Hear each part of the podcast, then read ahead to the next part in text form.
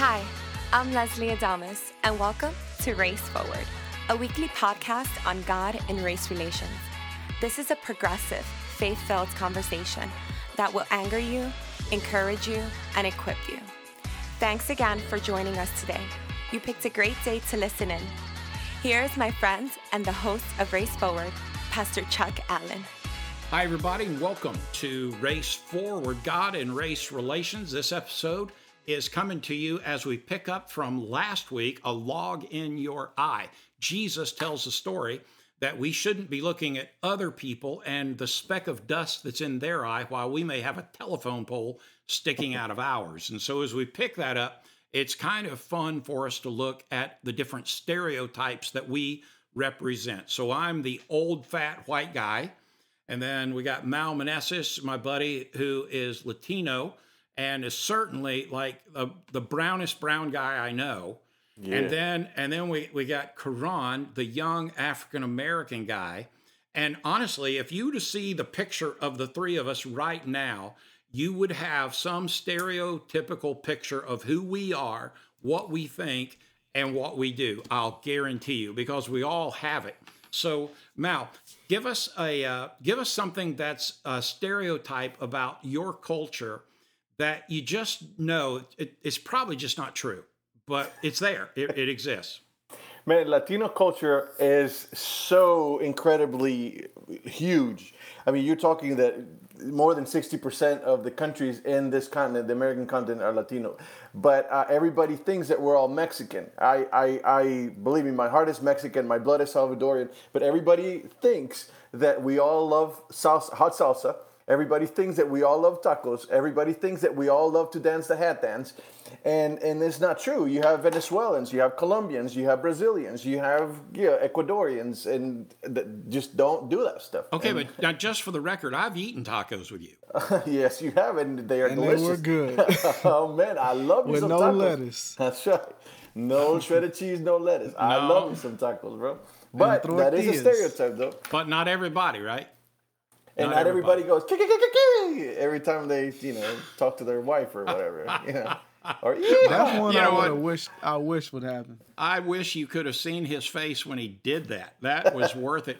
Karan, you, are there any? Because I uh, this is this is a foolish question, all right. But are there any stereotypes out there in the African American community that just aren't true?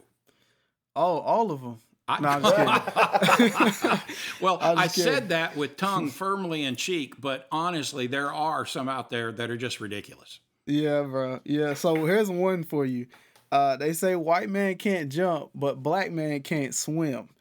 And I am a black male that will find his way out of the water very easily. It doesn't matter if it's the ocean, the lake, the pond, the pool, or whatever. Like I, I can swim. All right and, and I'm good with it. Well, just for the record, the other part of that where white men can't jump, I can prove that's true. But did you know my wife, who played Division One volleyball, had a 36 inch vertical?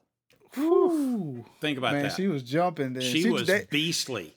She's doing beastly. what they say, jumping out the gym. Yeah, yeah. Now, you know, I can jump out of my chair on the way to the fridge, but that's about it. You that's know? where them calf muscles came from. I know you guys. Let me tell you something. Swole for I know my audience here. They don't. They don't really understand it. But you said this in a conversation you and I had with somebody the other day. And Mal, you you weren't on the call, but Karan actually identified me with this new friend on the phone saying that Chuck has the best calf muscles on our staff. Hey, I wasn't That's there, facts. but I, will agree to that. Absolutely, man. That's Absolutely. Facts. Do you okay, shave your legs? I want our listeners to understand this one thing, all right?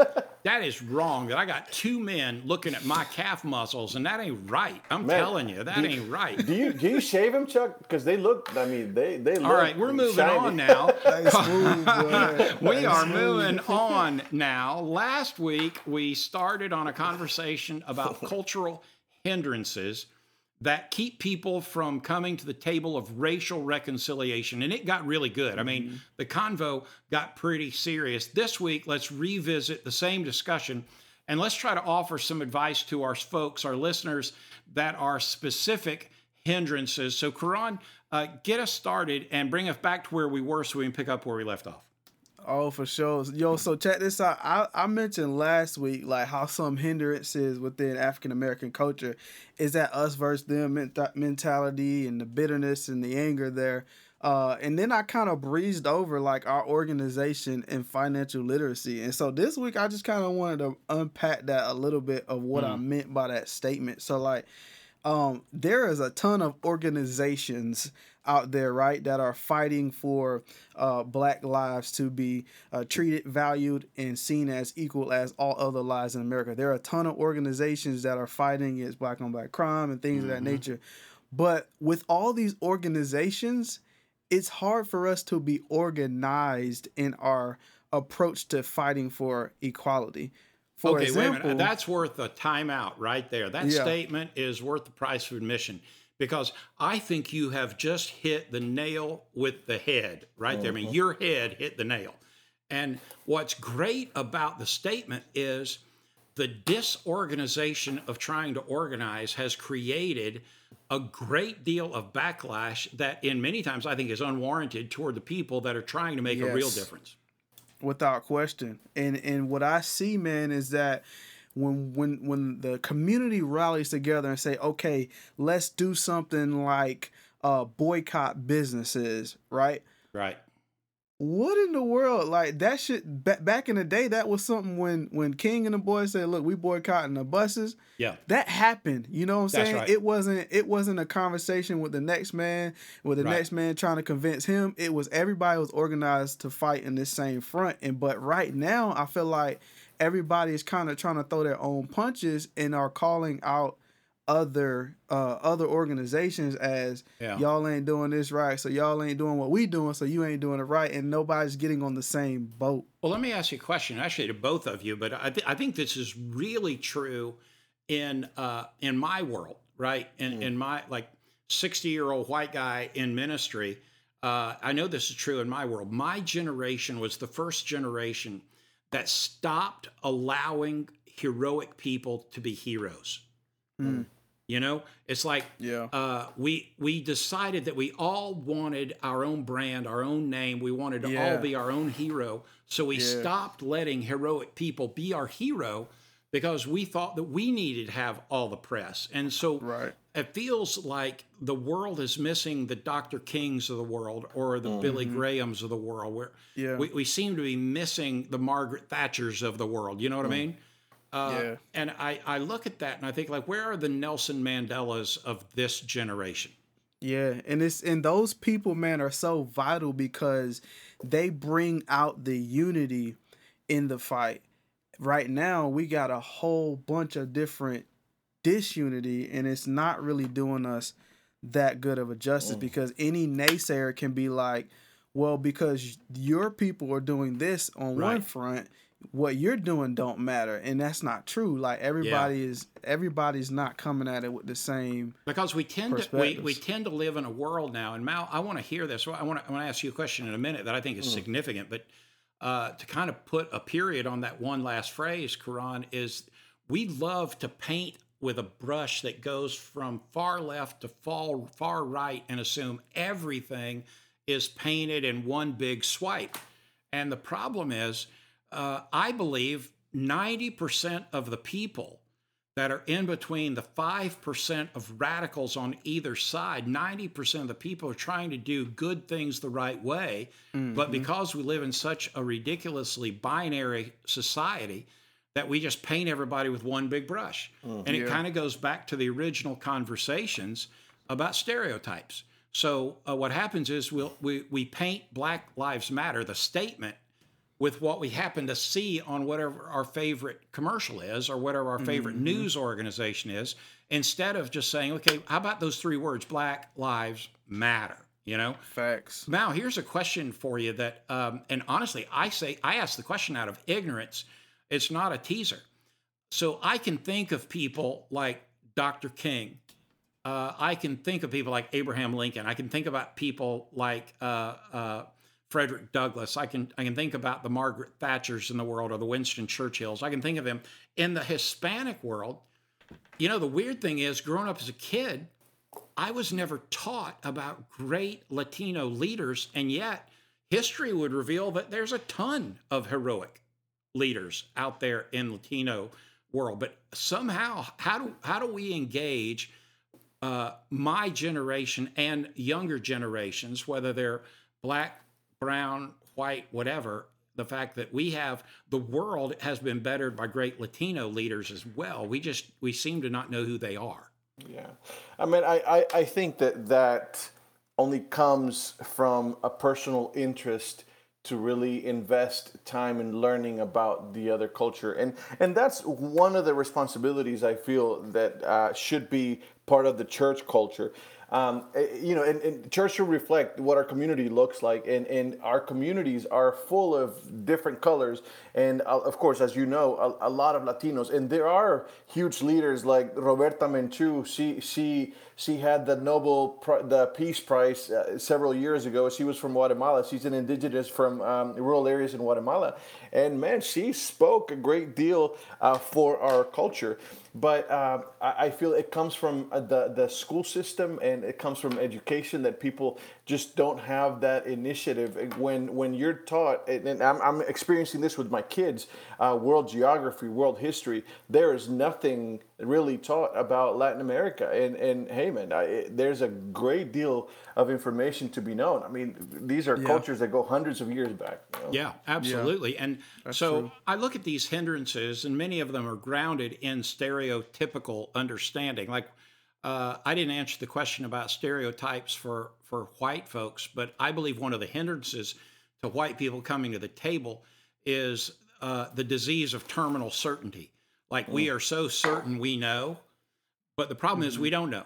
Uh, and mm. the recognition that I don't know what it's like to walk like a brown man through America. I don't know what it's yeah. like to walk like a black man through America, but I'm so terminally certain that I do that I start making assumptions and those assumptions will inevitably lead you to a sinful path of poor understanding. I believe yes. that with all my heart.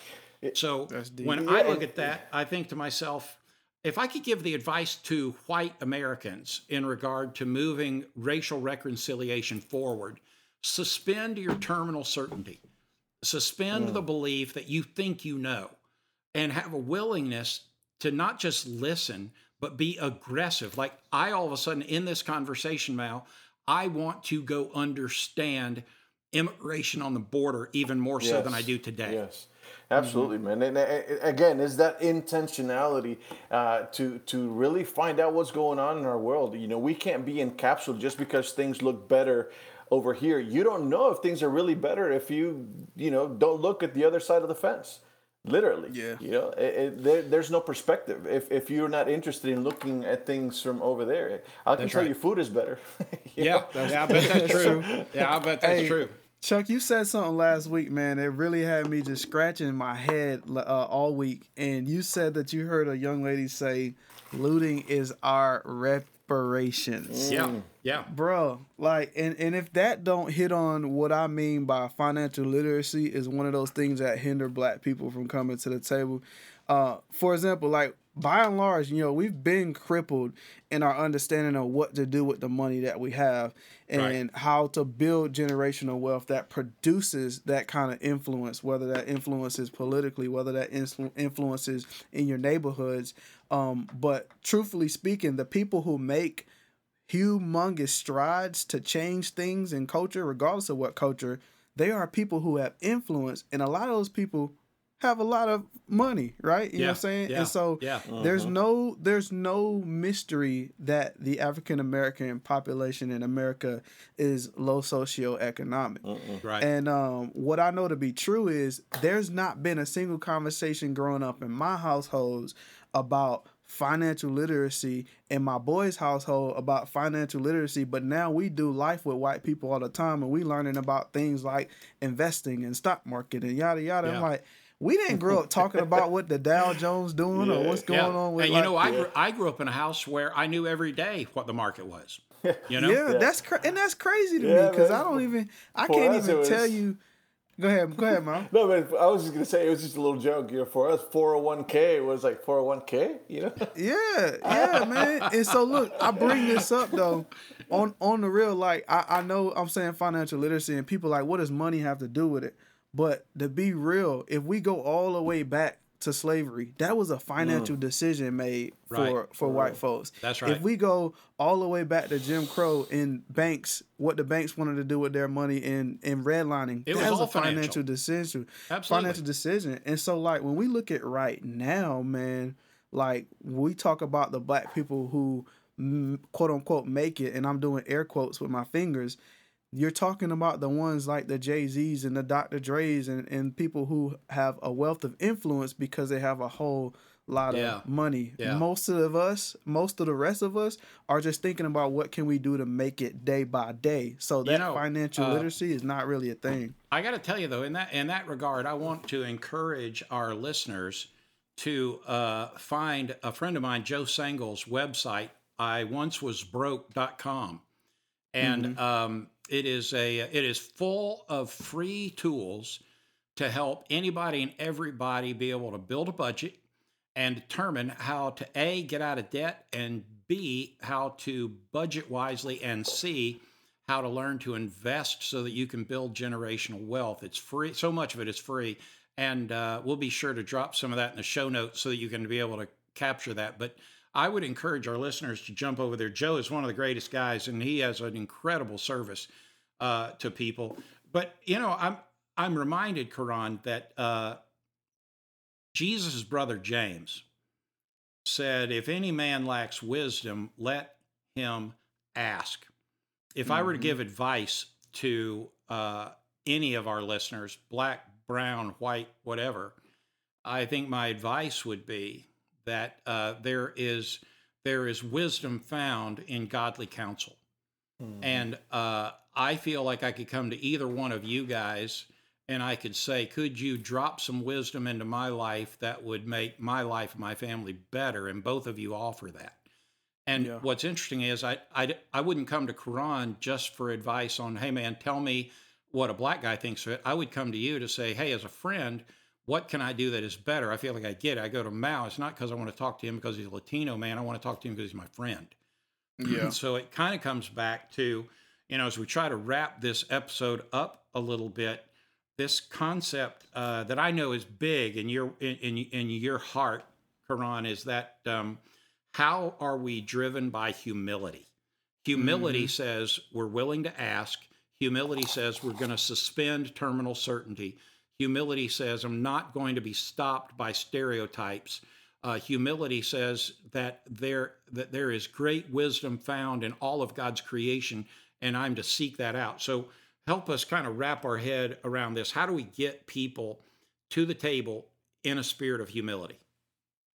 Yeah. So to have the mind of Christ, man, is to consider others more highly than yourself, or not not highly, but consider consider the other person before yourself. And so, like, when it comes to that, if I am going to value my brothers and sisters, I am going to see that what they say matters. I'm going to see that the way that they live matters, and I'm going to position myself to be of an assistance to that. And so, humility a lot of times isn't thinking about yourself as less, but thinking about yourself less. Yeah. And so when you try to uh, become strategize or organize, you are walking in a place of humility, saying that you will submit yourself to a, a leader, even if you feel like you want to do something different, you will submit yourself to that. And so I'm reminded of in First uh, Chronicles chapter 12, where they talked about like the 200 leaders of the sons of Issachar, how they understood the times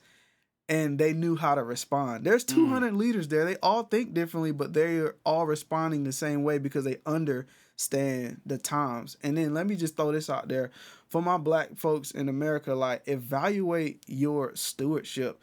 Like First Timothy tells us that um if if we don't take care of our family even in our home, own household then we are worse than unbelievers. And so if I'm not thinking about how I'm taking care of my unbeliever, I'm sorry, the people in my household, then I'm really not allowing the faith that's supposed to transform me, transform me in a sense that I live different than an unbeliever.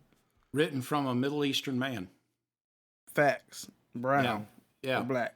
So, you know, with that in mind, I, I'm reminded of what uh, one of Dr. King's uh, great quotes to me He says, when we look at modern man, we have to face the fact that modern man suffers from a kind of poverty of the spirit. Remember those four mm. words poverty of the spirit, which stands in glaring contest, contrast with the scientific and technological abundance. We've learned to fly through the air as birds, we've learned to swim as fish, yet we haven't learned to walk as brothers and sisters. Mm. Woo. And Preach. when when I read that quote, I am reminded that indeed Jesus said, "We're going to be known as we love one another. The world will see us as we love one another." Uh, you know, Mal, one of the things is uh, we we aren't going to be known for the fact that we built brown churches and black churches and white churches. We're going to be known by how we love white, brown, black, Asian people. We're going to be known by how we love people. That's right. And uh, when I think about that, I remember that the red letters of Jesus told us in John 17, I pray that they will all be one, just as you and I are one, as you are in me, Father, I am in you. And may they be in us so that the world will believe you sent me. In other words, uh, Jesus and his red letters are saying to black people, Hispanic people, white people, Asian people, what he is saying is we are to be one as there is one God and three parts. We are to be grounded in that love. So, with that in mind, as we get ready to wrap up today, uh, Mal, I want you to pray for us that we would learn how to bring uh, our folks to the table. And uh, before you pray, though, uh, Karan, give us one last thought as we try to wrap up today. And then, Mal, if you'll pray us out, we'll get ready to wrap up today's segment. Listen, guys, you we we cannot do this uh, without you. This is not something that you just hear and be a hearer only. You know, we got to be doers of the word of God. And so, get out there this week and let's do that. You know, and then when we come back next week, look, we got a beam in our eye as a church, and so we're gonna get to talk about, you know, the most segregated time of day. We're gonna talk about the church's influence on race relations, and I'm telling you you want to send this off to somebody. That's so good. Share this episode. Uh, I promise you, folks, this podcast was wasn't designed for us to entertain folks. It truly is designed that we move the needle uh, in America today. Mal, why don't you pray us out? Before we pray, I just want to say something for my Latino uh, listeners. Guys, documents don't make you a better person, and not having documents doesn't make you a bad person. Keep working hard, my Latinos. Love That's you all. so good. Yep, let's pray together. Father God, uh, we this needs to work, and and it needs to begin with us. Yeah. Uh, we have for years and, and decades, maybe centuries, we've been looking at the other group of people. When are they going to change? When are they going to be different? When are they going to stop this or that? Father, I I think that we need to understand the question: When are we going to start? Being mm-hmm. like you. And that is the purpose of what we're doing here right now and of all the things that we're talking.